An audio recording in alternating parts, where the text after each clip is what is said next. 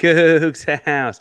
The Houston Cougars are coming off of their bye week, ready to play someone on Thursday that's kind of a familiar opponent, at least to the head coach.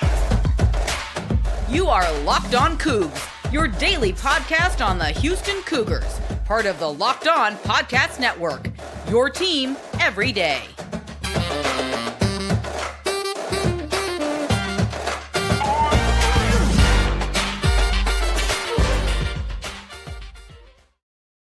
Welcome to Locked On Coogs, daily podcast about your Houston Cougars. I'm your host, Houston born teacher and coach Parker Ainsworth, here to break down all things Coogs. If you're a U of H fan or just a hater who came to step by, please be sure to subscribe down below. That way, you'll get the latest on Coogs in your newsfeed each and every day.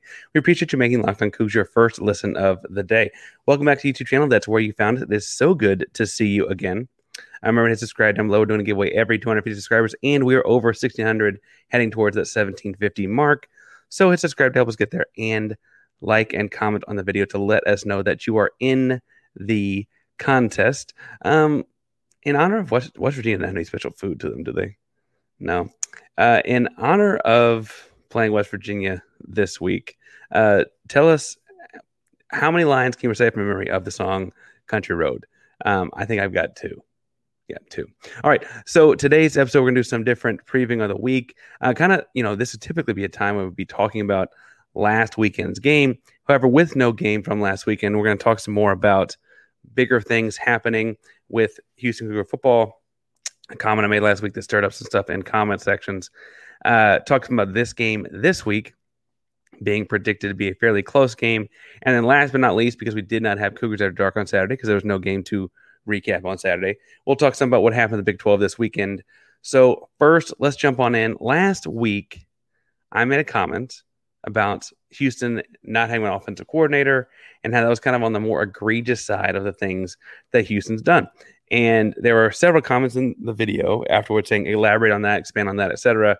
And I, you know, I'm not saying I don't ever, I, I read through the comments for the, by and large. Um, I some of them are kind of long and I'll skim through them or whatever. Some of them get a lot of comments. I'll stop through them uh, as I can.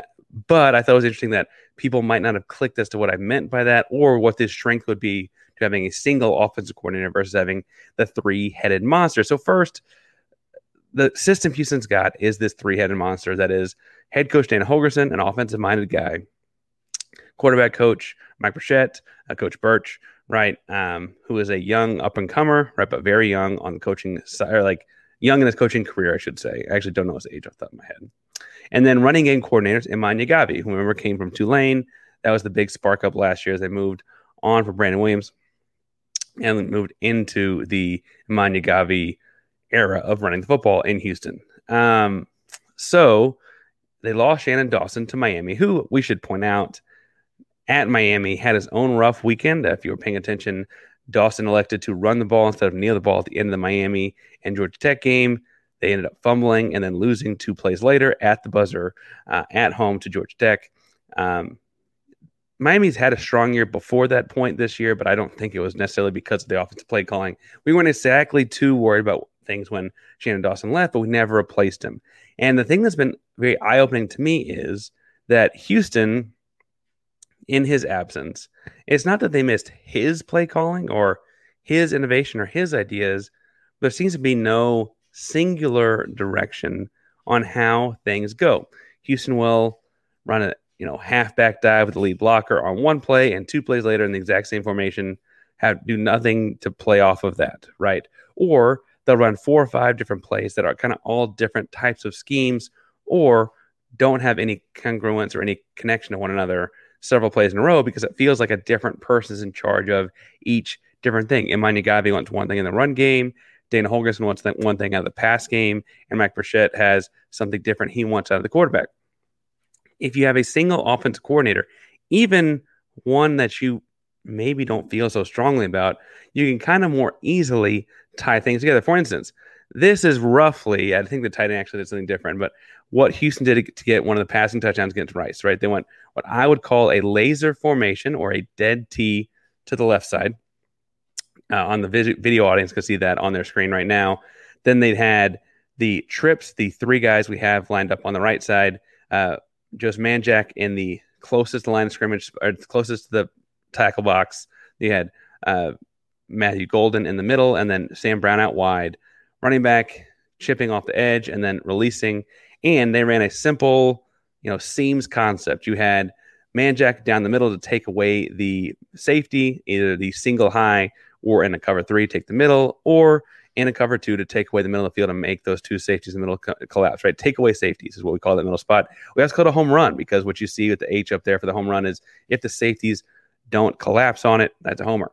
Uh, the first read is the number two, that is Matthew Golden going on his little short cross or like skinny post guy over the middle, because on the outside you have Sam Brown taking away the corner. And if you have someone taking away the safety and someone taking the corner, you should have a foot race with one of your fastest players, and that is Matthew Golden. Remember, this is his touchdown in the, I think it's the second touchdown of the game.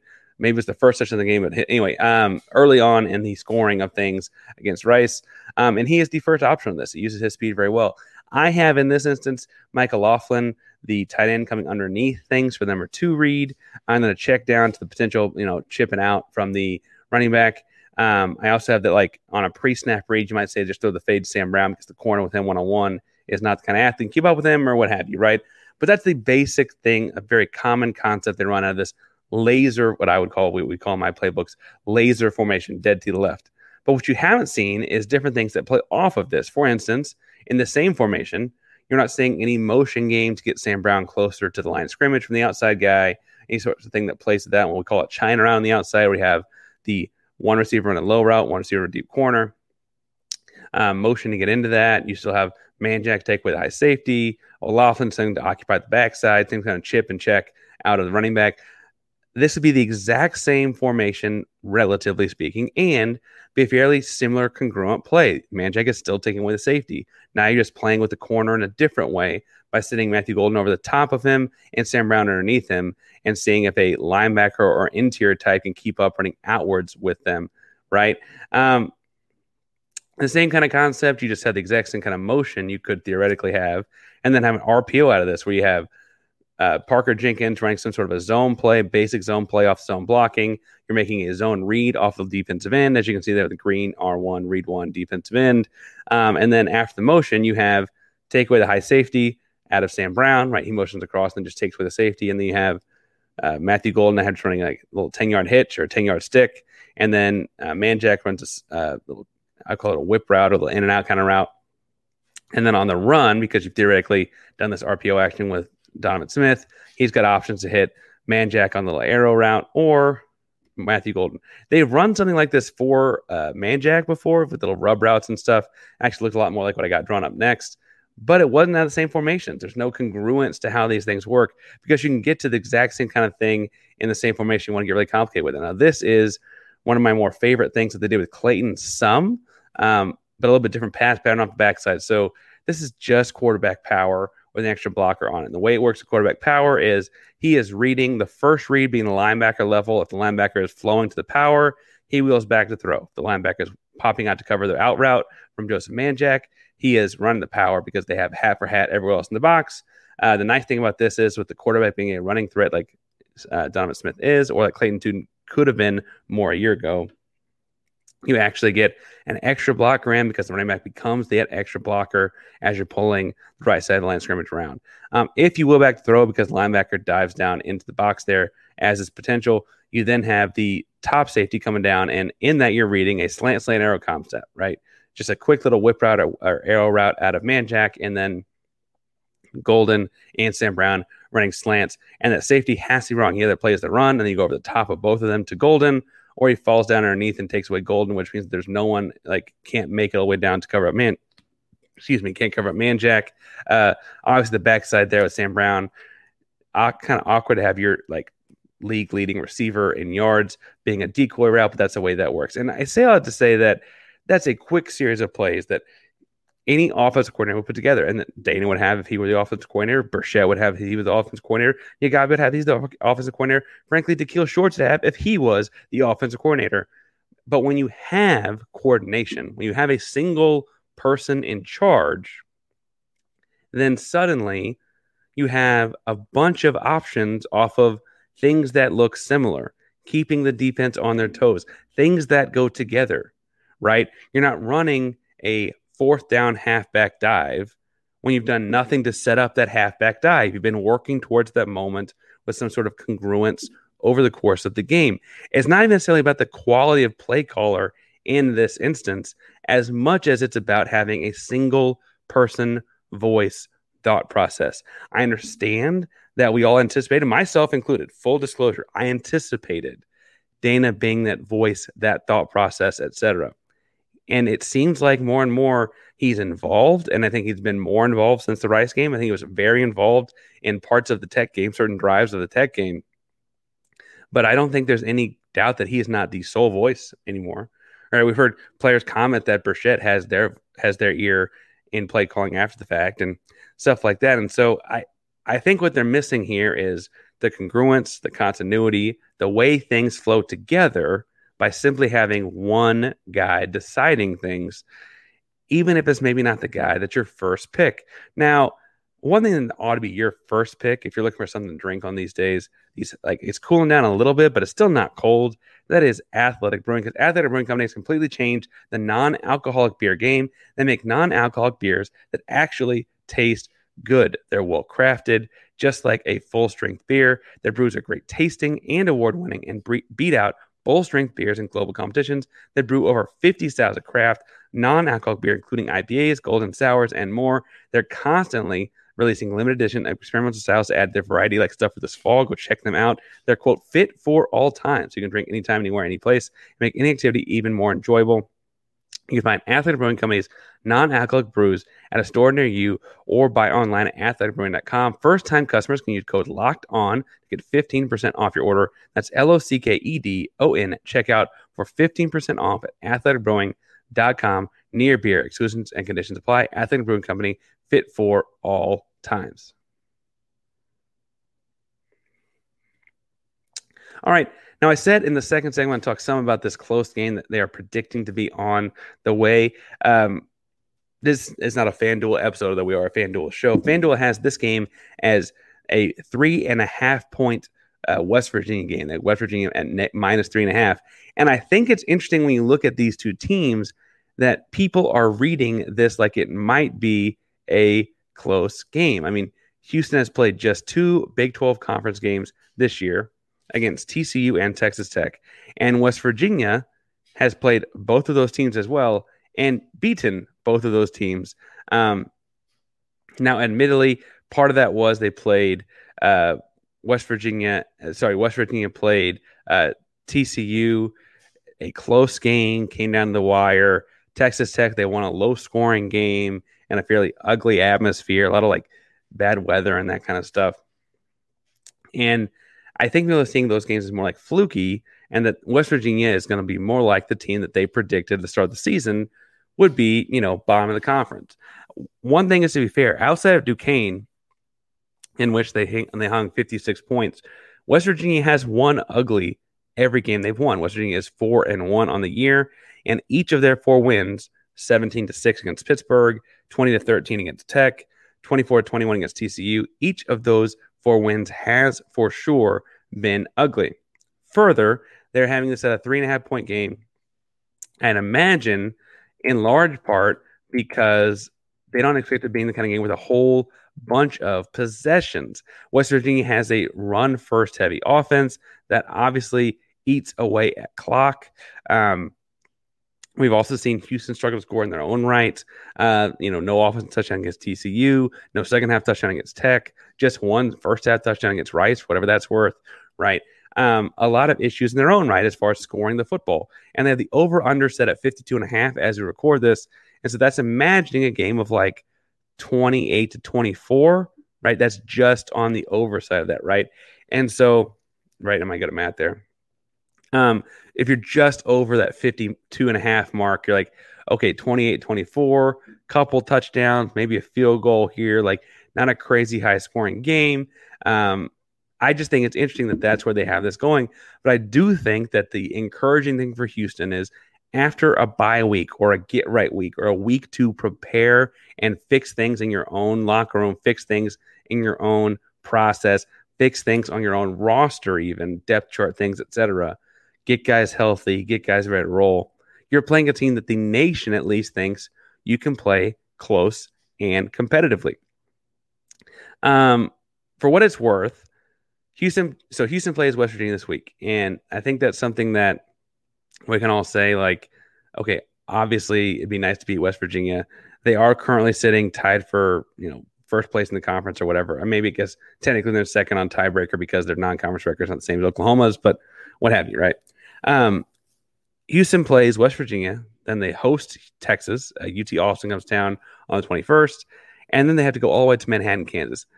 But after they have what looks like a very winnable series of games in Baylor, Cincinnati, Oklahoma State, and Central Florida, each of those being teams that has lost games that I would anticipate are games Houston like against teams Houston could have beat, right?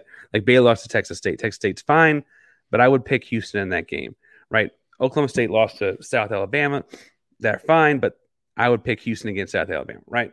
And so, in looking at the, all those different things, I guess what I'm saying here is that I would pick Houston against some of the teams that beat those teams, and that if they can continue to work the ship in the right direction by the start of November, November could be the kind of month that really gets this thing moving in the right direction into the season on a high note. And it's encouraging to see that the nation feels like this could be another one of those weeks. At least that's how I'm reading this. I do think there's an added amount of pressure here because Dana Holgorsen is our is our head coach.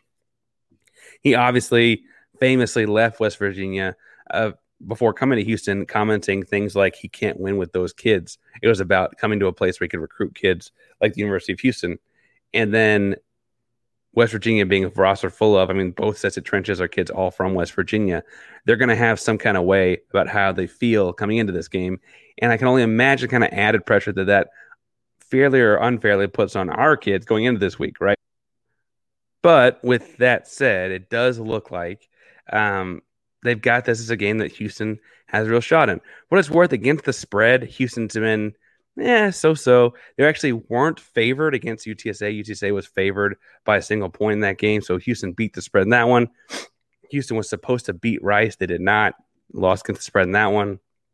Um, TCU and Tech were both supposed to be closer than they were. So Houston didn't beat the spread in that one, but Houston beat Sam Houston by more than they were supposed to. So Houston beat the spread in that one. So like Houston's had a kind of run of the mill 50 50 season with spreads. Um, and frankly, if anything, if you're flipping a coin every time, this one's supposed to be tailed, right? This one's supposed to be the other side of that coin. And so a three and a half point game can't get a whole lot closer than that. It's nearly a pick 'em. Um, we'll see how that goes. We're going to unveil it over the week. We're going to talk about a lot more this week. Tomorrow's episode is going to be looking at three key matchups to keep an eye on. Hint, hint, nudge, nudge. One of them is in the trenches. Uh, uh, that's Tuesday. Wednesday's episode is going to be looking at the three keys to victory. So different than the ways to keep like matchups uh, match keep eyes on right wednesday's episode is going to be all about the things that the team has to do to win this game and i think that there are very tangible things they can do to win this football game uh, we'll talk more about on wednesday and then thursday we got a guest uh, one of my buddies over west virginia what does west virginia coverage i love Coos. if you're if you're a person that likes following other teams content as we lead up to them Coos does a great job all things West Virginia. He'll be on Thursday's episode to preview the game. And then Friday, Cougars After Dark is actually going to be live after the game. So Friday's episode, Friday's episode is going to be Cougars After Dark, wrapping up the game entirely. Still um, up in the air if we're going to do a Cougars After Dark on Saturday after Big 12 play. It's a, not a bye week, but it kind of feels like one. We'll see what happens on Saturday, but that's the outline for this week. Lots of fun things to come this week, and lots of key, uh, we'll say, moving parts and things like that as we get ready for what is a short week in West Virginia. But speaking of moving parts and things like that, let's talk a little bit about keeping the parts in your moving piece moving. That is passion, drive, and patience. Those are the things that bring home the winning trophy and what keeps your ride or die alive. eBay Motors has everything you need to maintain your vehicle and level it up to peak performance from superchargers to roof racks to exhaust kits, LED headlights, and more. Whether you're into speed, power, or style, eBay Motors has got you covered. The 122 million parts for your number one ride or die. You'll always find exactly what you're looking for with eBay Motors and eBay Guaranteed Fit. Your part is guaranteed to fit your ride every time or your money back because with eBay Motors, you're burning rubber, not cash. With all the parts you need and the prices you want, it's easy to turn your car into MVP and bring home that win. Keep your ride or die alive at ebaymotors.com. Eligible items only. Exclusion apply. eBay Motors, eBay Guarantee Fit, only available to U.S. customers. All right, so in not having a Cougars After Dark in the bye week, we missed the time where you and I normally talk about what happened in the Big 12. And frankly, it was kind of a crazy week in the Big 12 and conference that, for whatever you think about the talent in the conference, uh, as someone new to it like we are, it does feel like there's some cannibalism happening across the conference for sure. Like one of my favorites in the conference to potentially win it outright, definitely my like non-homer pick to win it outright, uh, was Kansas State.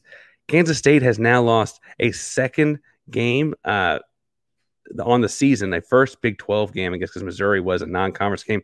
They dropped one to Oklahoma State. Yes, the same Oklahoma State that lost to South Alabama, then beat Kansas State 29 to 21 in Stillwater.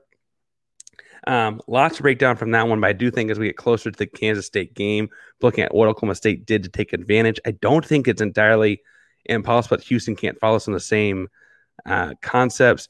Part of it was, though, and honestly, a raucous crowd there in Stillwater. Um, Houston goes to Kansas State on the road, so we can't mimic that. Um, but it lo- did look like Kansas State got a little rattled by the road environment on Friday night.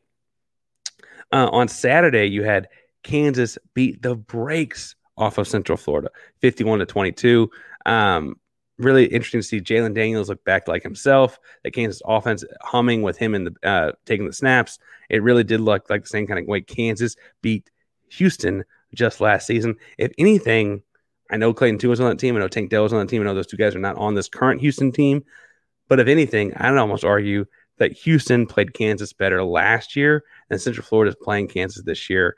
Um, interestingly enough, it was also announced this weekend that Central Florida is extending Gus Malzahn's contract um, after an 0 3 start in Big 12 play. Um, so, you know, we've heard a lot about how the step up to the big leagues and the depth and the problems and the this and the that. But so far, the only newcomer to the Big 12 with a win against a Big 12 team is BYU, who coincidentally beat Cincinnati, also new to the Big 12. I say that to say, as I look at this, there may be more validity to that than we wanted to. We'll break that down after the season's over. We have a bigger sample size. But Central Florida sees what's happening as extending their coach. We're having all kinds of conversations about ours, and they're extending Gus Malzahn, leading them into this 0 3 start in the Big 12 play. Kansas again beat the brakes off them. Texas Tech beat the brakes off of Baylor. Baylor is struggling, floundering. They lost the first, or sorry, they lost the last four games of last season. Sits two and four on this season, and one and two in Big 12 play. Tech beat them 39 to 14 in Waco. Uh, that's a rivalry game that Tech won in Waco. Um, honestly, and we'll talk more about this before Houston plays Baylor as well. This is kind of game that made me feel like Houston can beat Baylor. Um, Baylor looked very gettable.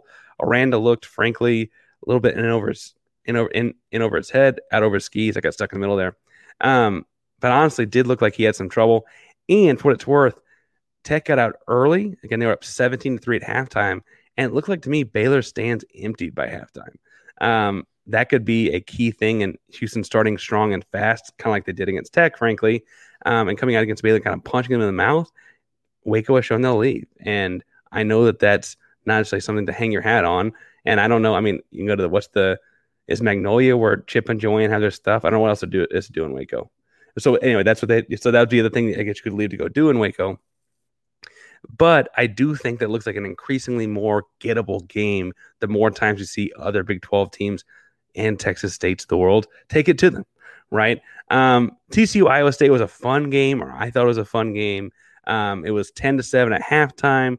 Iowa State opened up a big third quarter and did knock off TCU in the end. Um, but that was a fun game, I thought, to watch. Iowa State plays an interesting brand of football, and I'm frankly not so upset we don't have to go play at their place this season um, because they look pretty good at home. Looks a pretty crazy home crowd. Uh, I'm I'm glad that we have to build up our own our own program a little bit for him to go to that that long road trip that looks difficult and challenging. But the game of the weekend for the Big 12, the game everyone's talking about this Monday morning in the Big 12, was number three Oklahoma, number three Texas losing number 12 Oklahoma. Um, I guess those rankings have frankly almost flip flopped since the outcome of this game. Um, much like Baylor, much like uh, Kansas and Central Florida, there are aspects of this game that made me like Texas is very beatable. For instance, they had a lot of trouble with Dillon Gabriel and his legs, right? Uh, Texas had trouble accounting for the running quarterback.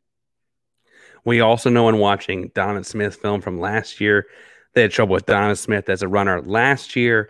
Um, we also saw because of those troubles in dealing with the running quarterback, they had to go some not so sound defenses that left guys open in the end zone. Legitimately, like a guy fell down last play of the game, um, last offensive play for Oklahoma in the game, I should say. Um, Oklahoma, I also thought Texas played it way too safe for the course of this game. Um, of course, this game, yeah, that was bad. Um, but they like played for the field goal and their play calling down the stretch to take a three point lead, but then also played prevent defense that allowed Oklahoma to get into field goal range. And they were totally comfortable giving a field goal to play for the tie to go to overtime. All kinds of things that were just like cowardly coaching to me out of the school in Austin, and frankly led to them ultimately losing to Oklahoma. Um, the scary, the only thing that scared me about this game, frankly, as a Houston fan having to play Texas later, is not that they have talent. We, you and I both know they have talent. It's that I don't, with a bye week for Texas the week this week, and us playing them their very next game on the twenty first. I almost feel like, you know, highly talented teams don't typically lose a couple in a row.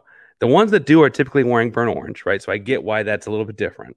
Um, but highly talented teams don't like to get embarrassed on national TV twice in a row.